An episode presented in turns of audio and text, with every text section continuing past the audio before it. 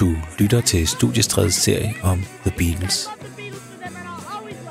I anledning af, at verdens mest berømte band, The Beatles, gik i opløsning for 50 år siden, gennemgår vi deres karriere i det år, hvor de indspillede musik fra 1963 til 1969. I dette afsnit er din vært, Anders Christiansen, der sidder sammen med Beatles-ekspert Nils Jakob Søndergaard Myge. Nils Jakob, nu er vi nået til 1967, og nu, nu synes jeg for alvor, det bliver rigtig sjovt øh, at snakke om The Beatles. Det er jo Beatles anno domini, det her. Det er påskehøjtiden. Det, det er det største år. Mm. Jamen, det er det jo. Er det ikke det? Jo, det, det, vil jeg, det vil jeg mene. Og det er i hvert fald her, hvor... Ja, hvad er det, der sker i 67? De holdt op med at turnere. De holdt op med at turnere året for inden i 66. Og øh, så har de også i 67 fået carte blanche af Abbey Road og EMI, pladeselskabet, som ejer Abbey Road-studierne. De har fået carte blanche til at komme og gå, som de vil. Så de skal ikke længere, øh, hvad skal man sige, holde regnskab over, hvor mange timer de bruger i studiet. Beatles, de kan bruge så lang tid, som de orker på det her tidspunkt. Og det betyder, at øh, de har mere tid til at lave flere og flere og flere takes, lægge mere og mere på. Det kommer vi til at tale om, når vi skal tale om Strawberry Fields, som jo kommer ud øh, i 1967. Øh, der bliver også jammet mere i studiet. Øh, der findes en række jams, som ikke har titler og som ikke er blevet udgivet, men vi ved, de findes, hvor Beatles har brugt nærmest hele dage i studiet, hvor de bare har prøvet sig frem, jammet. Mm. Og det er helt indlysende for musikere i dag, at man lige står og jammer og prøver at se, hvad der sker. Det var det altså ikke for Beatles. Så det er blevet et studieorkester nu. Det er blevet et orkester, der virkelig øh, kan udfolde deres øh, kreative gener i, i studiet og prøve alt muligt af. Mm. Og hvad har det egentlig at gøre godt med sådan udstyrsmæssigt, optagmæssigt øh, på det her tidspunkt? Jamen, det er jo det vidunderlige. Altså, øh, Beatles indspiller på fire spor på det her tidspunkt. det er så ufatteligt at tænke på, at Sgt. Pepper øh, er indspillet på fire spor. Det vil sige, at man som regel så vil man øh, indspille et backing track på spor 1, det vil sige trommer, bas, øh, måske et klaver eller en rytmegitar, og øh, en guide-vokal, øh, så de andre musikere kan høre, hvor langt vi er i sangen. Og så vil man måske lægge øh, en lead-gitar på, eller et orgel på, på spor 2, og så vil man så har man brugt to spor. Mm. Så vil man bruge det tredje spor til en vokal, måske, og måske kor også. Og så smækker man dem sammen, altså indspiller de tre spor på samme tid på et enkelt spor, som man, det kalder, bounce, kalder man for at bounce down, så man igen har tre spor til rådighed. Så de tre spor bliver lagt sammen til et spor, og så kan man så altså lave en lavkage på den måde, en mm. lavkagesang. Ja. Øh, fire spor, det var det, de havde til rådighed. Øh, og moderne musikere i dag, de har jo tusindvis af spor ja. til rådighed. Ja. Uendelig mange spor. Ja. Og det er så ufatteligt at tænke på, at, at de kun havde fire spor tilbage. Og det er først øh, med Abbey Road i 69, at de otte spor, wow, otte spor kommer, bliver stillet til rådighed. Men altså, det, fordrer, det betyder så, at, at de bliver nødt til at være kreative på andre måder. Mm. Og det så vi allerede med Revolver, hvor de sætter John Lennons vokal igennem en Leslie-højtaler, som giver den sådan en, en messende, hans vokal, en messende effekt. Og de kommer altså også op med nye idéer til Sgt. Peppers. Og, og inden at øh, vi taler om, om Sgt. Pepper, som jo er Ja, hvordan, hvad skal vi egentlig sige om den plade? Altså, det er jo... Øh, det er min yndlingsplade. Det, det er Nils Jacobs yndlingsplade. Der er så mange ting ved Sgt. Pepper. Jeg fantaserer tit om, at jeg har læst beretninger om, hvordan folk, da den blev udgivet i, i juni 67, hvor man kunne gå igennem London, og folk spillede den øh, med åbne vinduer. Øhm, og folk satte sig sammen og lyttede til den her plade, og underkæben faldt af, og de sad der, hvad i alverden er det? Altså, det var en bombe, der sprængte, ikke? Hvad er det, der sker her? Det var så... Det var en plade, som samtidig med, at den jo stadig holder i dag, så indkapslede den også tidsånden fuldstændig uforligneligt. Øh, både i musikken, både i indholdet, men også i coveret med de her farvestrålende øh, kostymer øh, foran et galleri af kendte og ukendte inspirationskilder af en af de største, tidens største kunstnere, Peter Blake. Vender man pladen om, så står teksterne printet på øh, pladecoveret. Aldrig set før. Første gang tager man pladen ud, så følger der øh, ekstra materiale med. Men der var sådan en lille påklædningsdukke, hvor man kunne klæde øh, Sgt. Pepper ud, og øh, den er så, øh, det er så øh, vildt øh, et, det er et seismisk, kulturelt seismisk chok, mm. øh, og det er derfor, at den har fået ikonstatus. Og så er der jo meget at snakke om det her med, at, øh, at det er en konceptplade. Altså det, det, det, det, det skulle en helt stykke plade, det skal opleves som et helt værk, og hele værket er sådan en ting som en, en enhed på en eller anden måde. Og det er jo klart, det, det er også noget, Beatlerne internt jo efterfølgende har diskuteret, hvor meget koncept var der egentlig ja. over det her. Men hvem får ideen, og, og hvordan bliver den udført? Det er Paul McCartney, der får ideen øhm, til at sende et andet orkester på turné. Nu var Beatles ikke vel mere, jamen så laver vi et orkester, som vi sender på turné for os. Og det holder i to og et halvt nummer. og så, så gad de ikke det mere. Så blev det for besværligt. Øh, og de havde måske også nogle sange på lager, som ikke rigtig passede. Og det er hver gang Beatles prøver at lave en konceptplade, så, så ender det med, at de ikke overgår. vi talte, da vi talte om Rubber Soul, der var der lidt snak om, om det skulle være en humorplade, ja. komedieplade. Det blev ikke til noget. Sgt. Pepper og sådan halv, halvt udført. Uh, Get Back eller Let It Be skulle have været en tilbage til rødderne, uh, simpel, uh, basal rockmusik.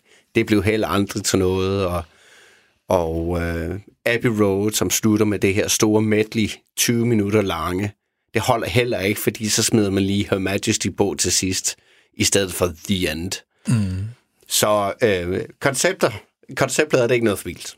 Nej, men, men det der er med til at, at give illusion, det er selvfølgelig, at, det, at man har jo et, at åbningsnummer bliver gentaget til sidst, så kommer ja. så et ekstra nummer på, og nummerne glider sådan ind over hinanden. Ja. Og i Sgt. Pepper, i åbningsnummer, refererer han til den sanger, der så skal synge... Bagefter.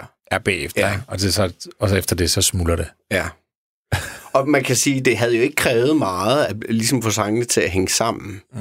Men øh, jeg tror, de havde for meget krudt i røven til at bruge tid på det. Altså, de skal bare ud over stepperne. Og, øh, og jeg synes ikke, pladen lider under ikke at øh, være en konceptplade. Og, Øh, jeg synes ikke, at det er en plade.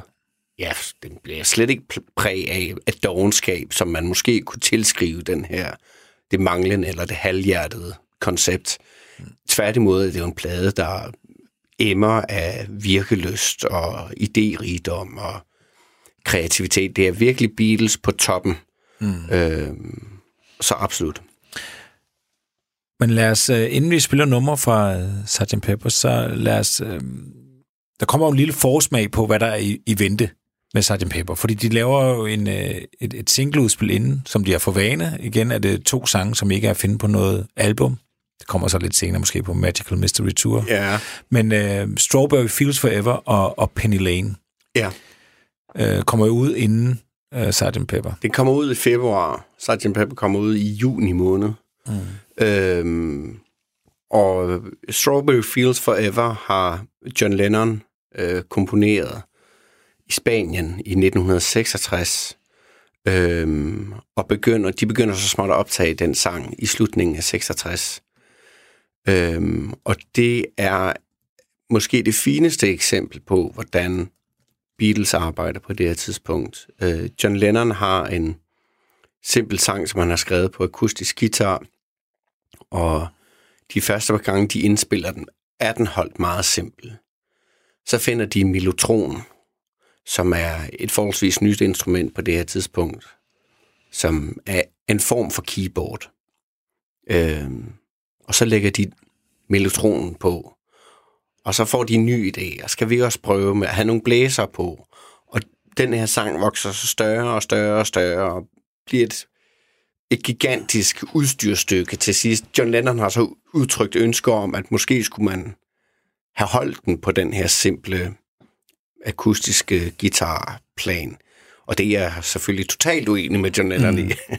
og det ved jeg bedst. Ja. Men det ender jo med at blive en tour de force i at spille med de musiske muskler og de kreative muskler. Det er et kæmpe udstyrstykke, og øh, da de så har nogle af 30 øh, takes, udgaver at vælge imellem, så beslutter John Lennon sig for, at vi skal kombinere take 7 med take 26 og smide det sammen til en sang. Så starten af take 7 og slutningen af take 26, så har vi sangen. Øh, problemet er bare, at take 26 er hurtigere og i en anden tonart end take 7. Og så var det op til George Martin og Jeff Emmerich at få de to umage par til at passe sammen. Og det får man en, en, en vidunderlig effekt ud af. Lige omkring et minut mærket. Men skal jeg ikke lige prøve at spille take 7, eller hvad? Jo.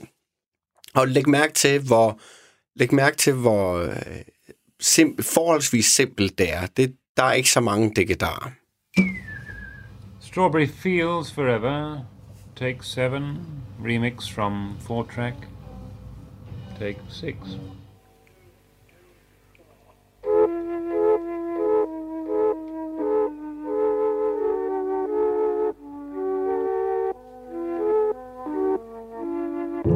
Let me take you down, cause I'm going to Strawberry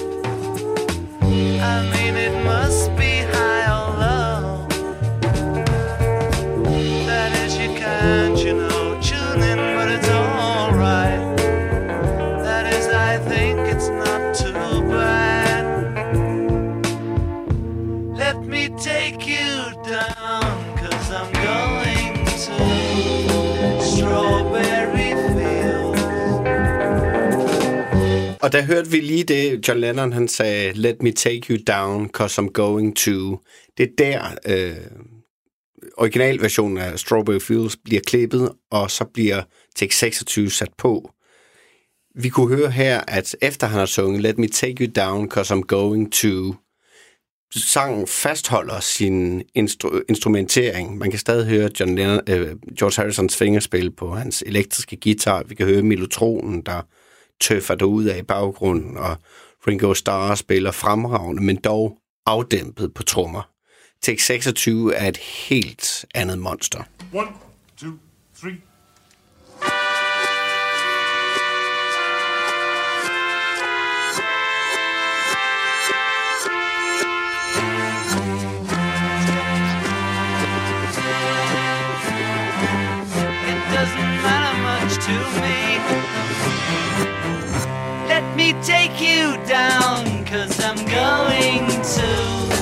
Strawberry Fields.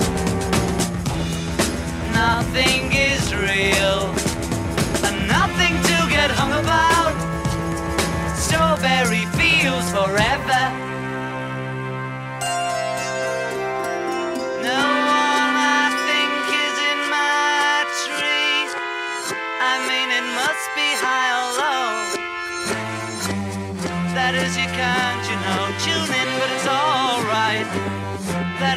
think it's not too bad.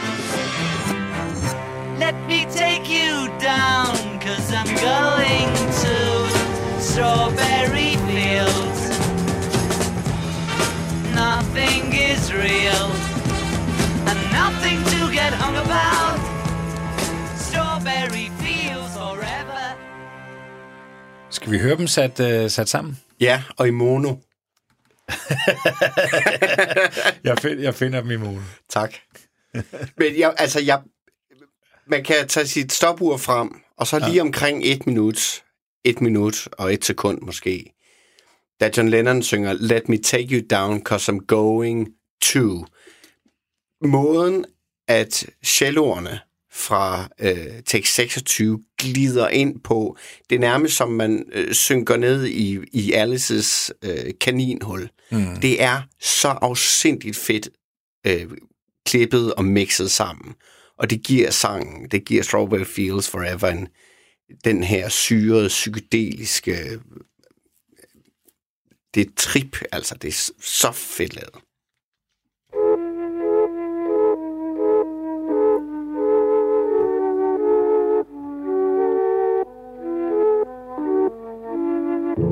Let me take you down,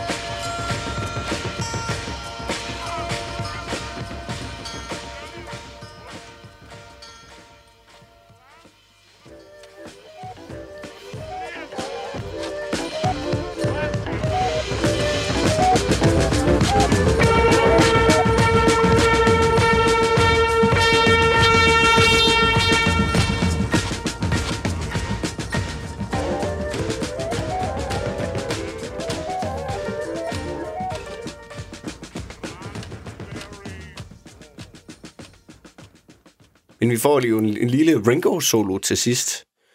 Øhm, og det er, jo, det er jo skønt. Jeg synes, øh, Ringos trommer på det her nummer, begge udgaver, og, og så den samlede udgave, om man så må sige, som jeg hørte her til sidst. Jeg synes, det bærer nummeret i, en- i, en, en grad, som han ikke får kredit nok for. Mm. Det, er, det, det er fremragende trommespil, og George Martins øh, orkestrering, som man kan høre, hvis man er interesseret. Man kan høre dem isoleret på, på YouTube. Kun øh, celloerne her, som altså er på take 26, mm. som kommer med over originalen.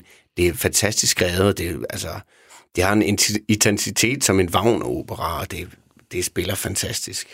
Det, der overrasker jo, øh, det er jo, at øh, Lennon efterfølgende jo ikke har været særlig begejstret for det her. Hvad siger det dig? Ah, ja, hvad siger det mig?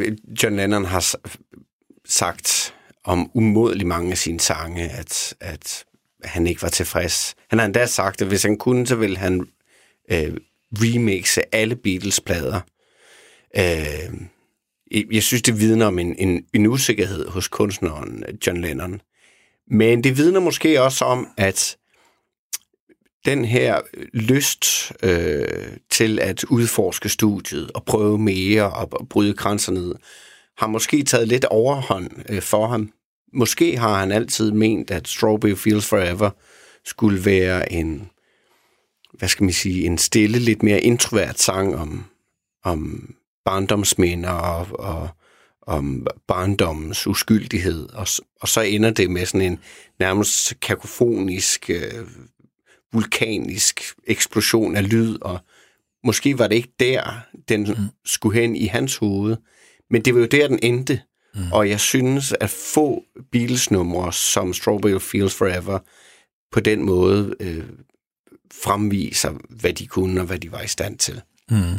Og, og det er jo et eksempel på, øh, at de virkelig presser øh, sådan, teknologien til, til det yderste. Ja. Altså, du har jo selv sagt, at de havde fire spor Ja. at gøre godt med. Så kan du så merge noget af det ned til et spor, Ja. og så videre, og så videre. Men her, altså, de fører den virkelig af, Ja. i, i forhold til, hvad de har til rådighed. Og så øh, udkommer den jo øh, som single sammen med Penny Lane, Ja, øh, som jo er McCartneys bud på en, en nostalgisk sang om, om at være barn i, i Liverpool. ja. Øh, her der presser de faktisk også, spormæssigt presser de faktisk også til den yderste. Ja, det gør de. Og, og man, man må sige, at man kan godt høre, at Strawberry Fields Forever er en sang, der er blevet komprimeret, eller at de har benyttet sig af den her lavkage øh, teknologi, om man så må sige. For den er noget mudret i lyden. Penny Lane, den er klar, krystalklar og sprød, og har en vidunderlig klang. Mm. Øh, og midt i den her fine og rene barndomserindring, der formår de så alligevel lige at smide en linje ind. Four of fish and finger pie. Og four of fish, det er jo måden, man beder om øhm, fish and chips i London. Mm. Finger pie, det har ikke noget med fish and chips at gøre. Du bliver nødt til at hjælpe mig. Det er, det er, det altså, noget det er klamolade, ja, det er det. Okay. Det er, en, det er en, en finger op mellem benene. Okay. Og det er simpelthen, så sniger de den ind der. Det er så barnligt. Øh, og der, der er der faktisk flere eksempler på, at de netop sniger noget. Altså man skal huske, det er jo nogle unge mænd Ja, det er det. øh, Fra, fra Nordengland. fra? Nordengland. Ja. Så selvom de øh, nu er store kunstnere, og de er et fint studie og alt det her, så er de stadig også bare nogle unge mænd. Og, og det er jo også oplagt, øh, Niels Jacob, når man så siger, at den ene side, det er Strawberry Fields Forever, det er Lennons bud på en, en, en nostalgisk sang for, for barndom, og så ja. vender du om, og så har du Penny Lane, og det er Paul McCartney. Du kan ikke lade med at tænke, hvad er det her forskellen på de to mennesker? Ja. Ja, det ved jeg. Altså, jeg tror, ingen andre kunne have skrevet Strawberry Fields Forever øh, end John Lennon. Men heller ingen kunne have skrevet Penny Lane.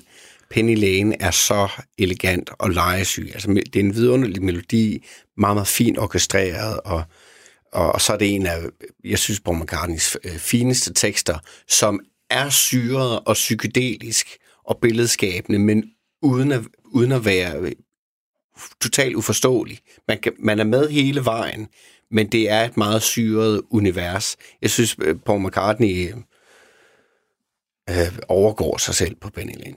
Penny Lane, there is a barber showing photographs of every head he's had the pleasure to know.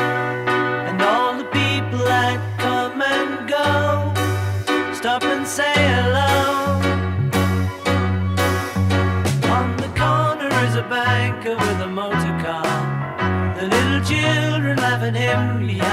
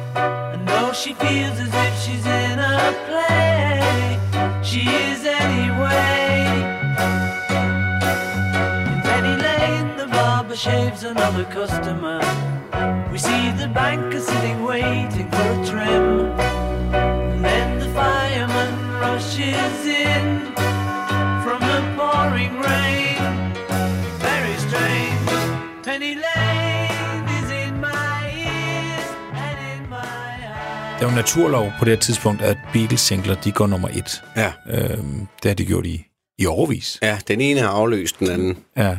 Men det gør, at den her, altså Strawberry Fields Penny Lane, den går altså den går ikke nummer et. Nej, den taber til en øh, langt, langt bedre sang, som både tekstmæssigt og også, må man sige, øh, rent øh, kulturelt har langt større indvirkning. Nej, det, altså, den, den taber til Engelbert Humperdinck's Please Release Me. Ja, please release me. Jeg skal lige finde den. Jeg kan synge den for dig, hvis du vil. Jeg vil meget gerne høre den. Please release me, let me go.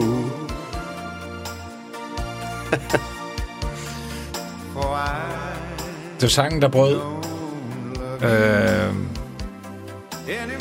Beatlernes øh, altså flotte statistik med altid at gå Ja. nummer et, som de jo har gjort nærmest siden 1963, Ja. ja. altså til 67. Men med, øh, det er jo... At udsende Penny Lane og Strawberry Fields som singler har de nok fortrudt. Det har de fortrudt siden. George Martin har udtalt uh, sig om det. Deres producer, og han siger jo, at Brian Epstein, deres manager, Beatles manager, kommer hen og spørger, jamen, hvad, hvad har I? Har I noget godt at udsende? Og så siger George Martin, ja, vi, vi har det bedste, de nogensinde har lavet. Og så siger Brian Epstein, skønt, altså vi sætter de to sange sammen, dobbelt A-side, det bliver altså årets, årets single. Og det gjorde det jo også, men det mm. betød jo så, at den ikke kunne bruges på Sgt. Pepper's Lonely Hearts Club Band. Ja. Øh, det er jo en plade, som bliver optaget i foråret 67. Øh, og, og så skal vi lige, så skal vi jo finde ud af, jamen, skal, hvad for et nummer skal vi lige mm. fremhæve. Men vi kan måske lave en fin lille overgang mm. øh, til at prøve at, at, at knække hul på Sgt. Peppers. For ja. der sker det, at i februar 67, der optager de en musikvideo til både Penny Lane og til Strawberry Fields Forever. Mm. Øh, men efter endt optagelse, så går John Lennon ind i en antikvitetshandler og ser en gammel cirkusplakat, øh, hvor i cirkusartisten Mr. Kite bliver øh, hyldet og fremhævet. Og det ansporer ham så til at skrive Being for the Benefit of Mr. Kite, hvis tekst er nærmest øh, verbertimt taget fra den her øh, cirkusplakat. Og det er en Beatles-sang, som på samme måde som Tomorrow Never Knows og Strawberry Fields Forever, så er Being for the Benefit of Mr. Kite er en enormt øh, studieteknisk, det er en landvinding simpelthen. John Lennon, han ønsker sig, han, han bad om, at man kunne dufte savsmuldet på sangen. Og hvad gør Jeff Emerick og George Martin og The Beatles så? De finder gamle optagelser af øh, en øh, amerikansk komponist, der hedder Sousa, som er kendt for at lave marcher. Og han har lavet mange kendte, som man stadig bruger i det amerikanske militær og i pauseunderholdning i NFL-kampe. Mm. Øh, det er også ham, der har skrevet øh, temamelodien til Monty Pythons Flying Circus.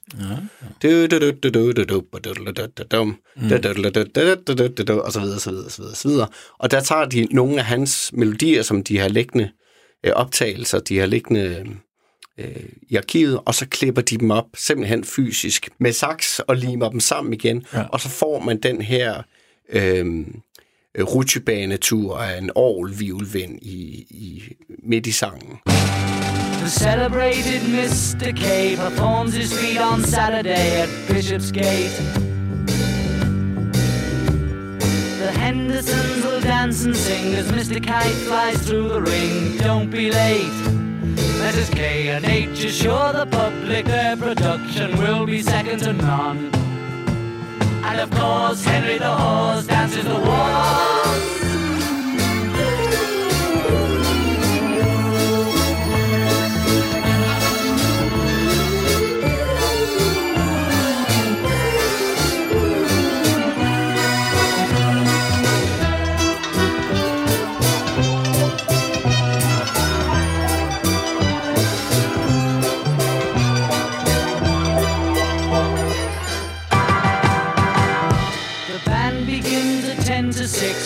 6 when Mr. K performs his tricks without a sound. And Mr. H will demonstrate 10 Somersets he'll undertake on solid ground. There've been some days in preparation, a splendid time is guaranteed for all. And tonight, Mr. Kite is topping the bill.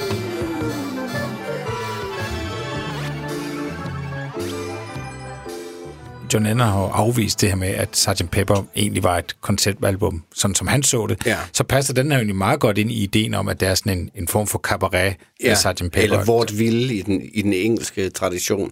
Ja, ja helt sikkert. Øh, men men, men man, skal, man skal strække sig lidt for at få det til at passe sammen. Ikke? Jo.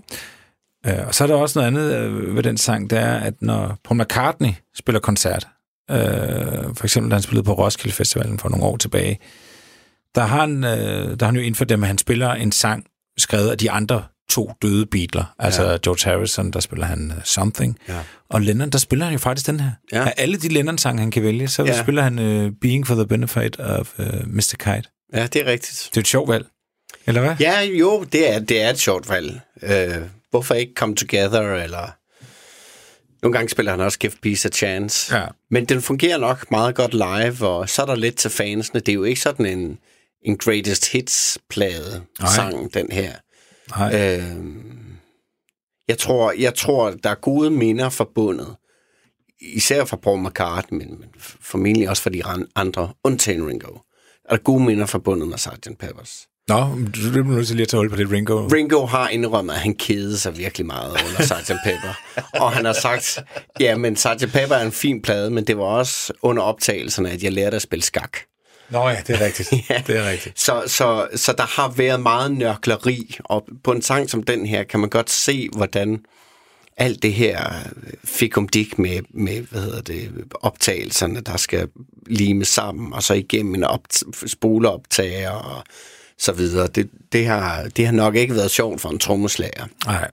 Øhm, men, men, men det var bare en, en tid, hvor Beatles prøvede alt muligt af, og når man prøver alt muligt af, så er der jo bare også ventetid. Mm. Øhm, der er en anden sang på øh, Sgt. Pepper's Lonely Hearts Club Band, som hedder Lovely Rita, som også er en af mine personlige favoritter, hvor øh, øh, David Crosby, som på det tidspunkt var medlem af The Birds, var med inden og, og, og deltager i optagelserne. Jeg tror ikke, hans stemme er blevet øh, indgår i, i det endelige produkt. Øh, øh, Marianne Faithful, som på det tidspunkt var øh, Mick Jaggers kæreste, øh, var også med. Øh, og hun siger, øh, hun har jo set Rolling Stones optag, hun siger, hun har aldrig set noget lignende i et studie. Altså den kreativitet og den øh, sprudlende energi, der var øh, i, i Studie 2, i Abbey Road, hvor Beatles indspillede, det var, det var så tydeligt for hende, at Beatles havde fat i noget helt særligt, Mm. øh, da de indspillede Sgt. Pepper. Mm. Og jeg, jeg glæder jo selvfølgelig efter Pauls bidrag, ikke? Han laver selvfølgelig uh, titelnummeret. Ja. Så skriver han With a Little Help from My Friend, Ja. som uh, Ringo får lov til at synge, som jo må sige sig at være en evergreen. Ja. Så har han Getting Better. Ja. Så han Fixing a Hole. Ja, også fed. Ja, den kan, faktisk, sang. den kan faktisk rigtig godt lide. Så er der When I'm 64, Ja, og det er jo igen Paul McCartney, som... Paul McCartney Classic, ikke? hvor han, den har han også skrevet, da han, var han 16 år, 17 år, da han skrev den her. Virkelig ung, ikke? 16 år gammel, når han skriver den her. Ja, Hvad fanden tænker han på? ja det ved jeg ikke. Og, og, og så hiver han den frem til Sgt. Pepper, og, og vi ved jo ikke, hvor meget af teksten, der er skrevet af Paul McCartney er nu 67, og Paul McCartney er nu nogen og 57. Men jeg synes, det er, så, jeg synes, det er sådan en, en, fin, en fin melodi, og det er sådan en fin tekst. Altså, Grandchildren on our knee, Vera, Chuck and Dave. Det er bare, det er så, den er så fornøjelig.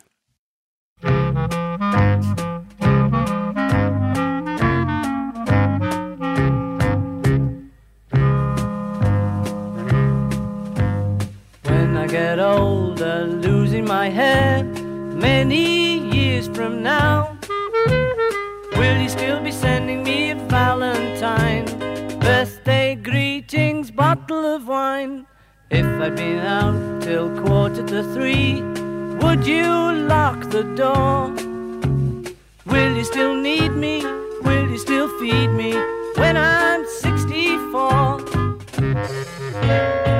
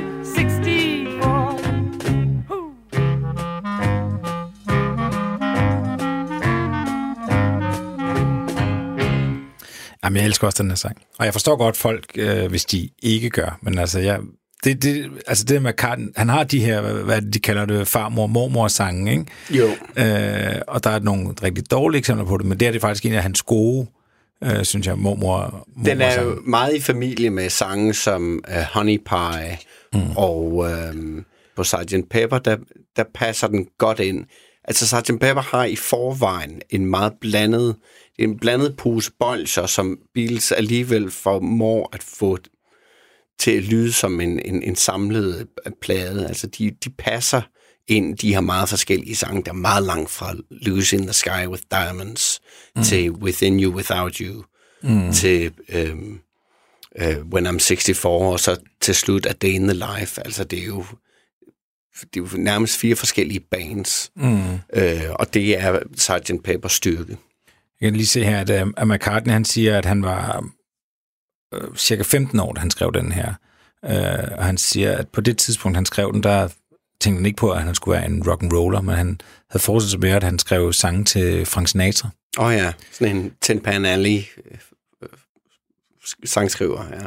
Og, og så siger John Lennon faktisk øh, meget fint om den her sang, fordi man kunne godt forestille sig, at sådan en John Lennon kunne have. Ja, Men han, han siger, at, at, at de havde en håndfuld af de her gamle sange, ja. øh, og som de så øh, tit spillede, hvis nu øh, øh, forstærkerne eller sådan noget brød sammen, og de ikke øh, og de havde noget ventetid, så de havde de der oh, sange, ja. de sad og spillede på klaveret og morede sig over.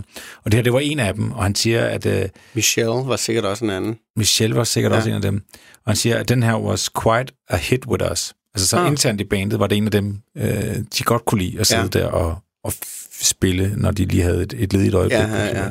Det, det er godt skrevet, altså. Det er det bare. Og det er igen det, der vi har snakket om, hver gang vi, vi sidder sammen, Niels Jacob, og snakker om McCartney, så er der det der uforklarlige med ham, at han er nærmest færdiguddannet sangskriver som 15-16-årig. Ja, jo, jamen det er rigtigt. Og, og der må man sige, der, der har man jo et indtryk. Altså, det er klart, George Harrison, han, han havde en lidt sløvere start. Øh, og John Lennon skulle også finde sig selv som sangskriver. Jeg synes først det her i midten af Beatles karriere, 65, 66, 67, at han sådan begynder at finde sig et udtryk. Mm. Øhm, men Paul McCartney, det, det falder ham bare så utrolig naturligt at skrive sange, i særdeleshed at skrive melodier. Det, det er simpelthen uretfærdigt, at der er nogle mennesker, der er så dygtige. Finder, finder Lennon ikke noget, øh, der lyder som John Lennon rigtig, rigtig meget på Lucy in the Sky? Jo, det synes jeg helt sikkert. Øhm, det er også, øh, hvad skal man sige, tekstunivers, som han, især på det her tidspunkt, øh, før han begynder kun at skrive sange om Yoko Ono, så er det et tekstunivers. Er det der det er det sidste? ja, det er den sidste John Lennon-sang, der ikke handler om Yoko. Nej, altså det, det, han lægger jo ikke skjul på, at han sætter stor pris på Lewis Carroll og, og Alice i Eventyrland.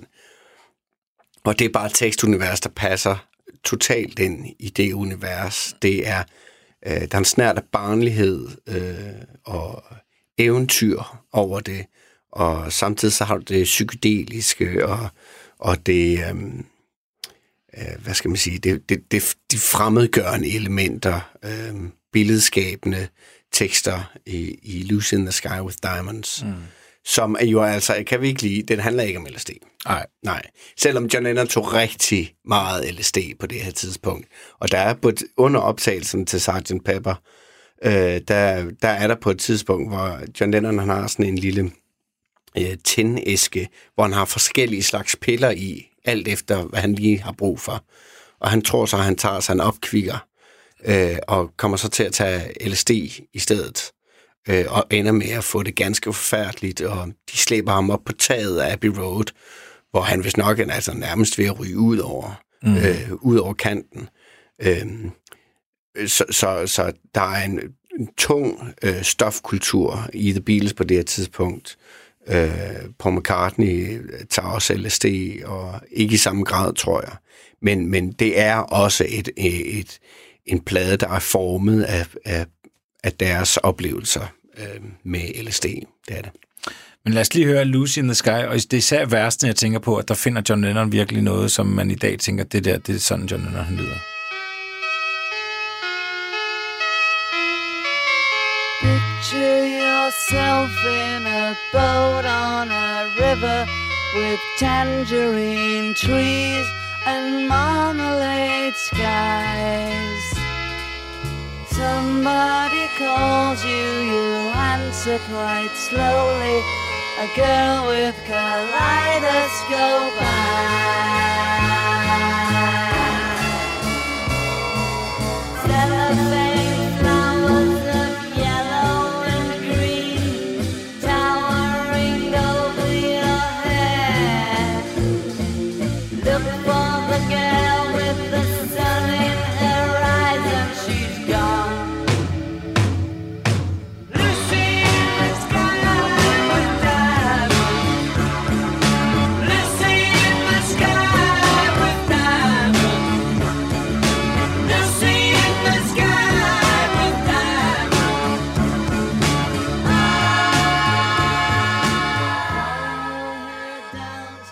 Sidste nummer på, øh, på Sgt. Pepper er måske... Øh, det er måske det nummer, jeg... Det er måske mit yndlings Beatles-nummer.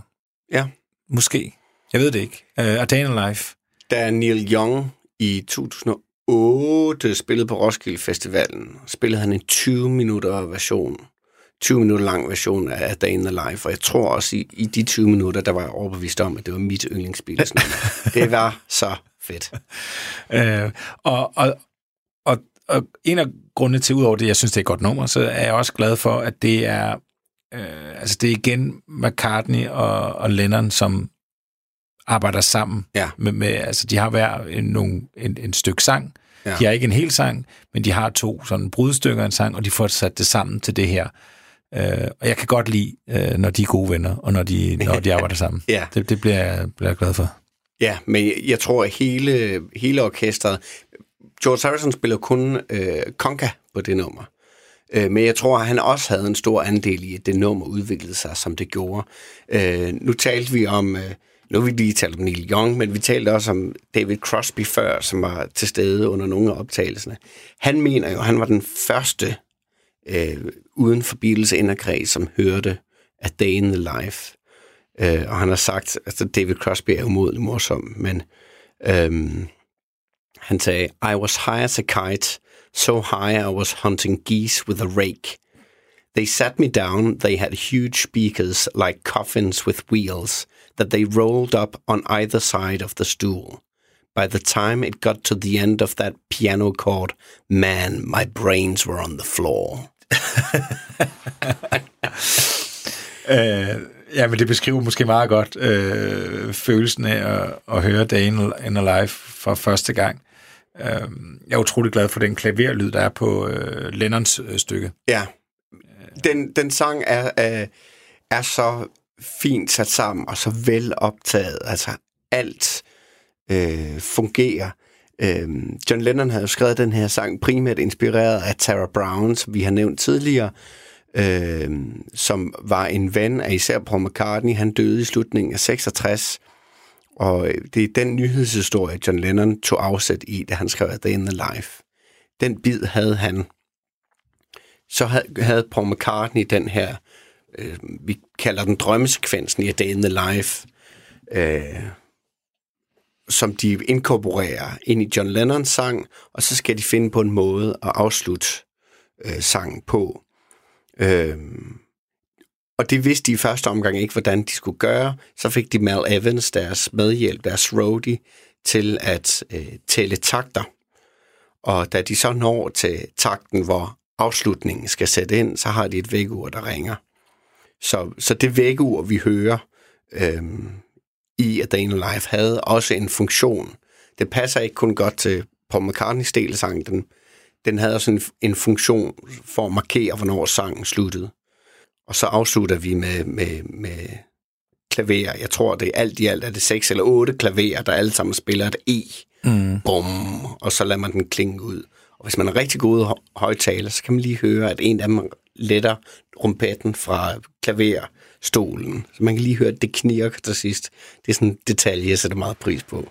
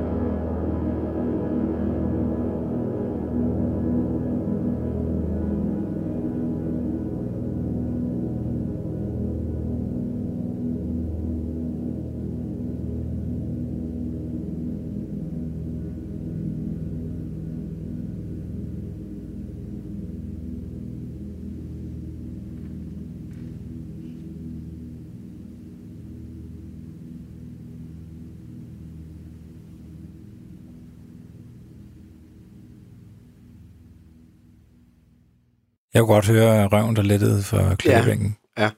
Det er jo, jeg synes jeg, er en, en, en værdi, der er ved musik, der er optaget analogt, at de her små ting gemmer sig. Jeg tror ikke, man vil høre det på en plade, der bliver udgivet i dag. Mm. Øhm, så kommer det her med, og det synes jeg giver den lidt varme, lidt liv, og forankrer den lidt i historien.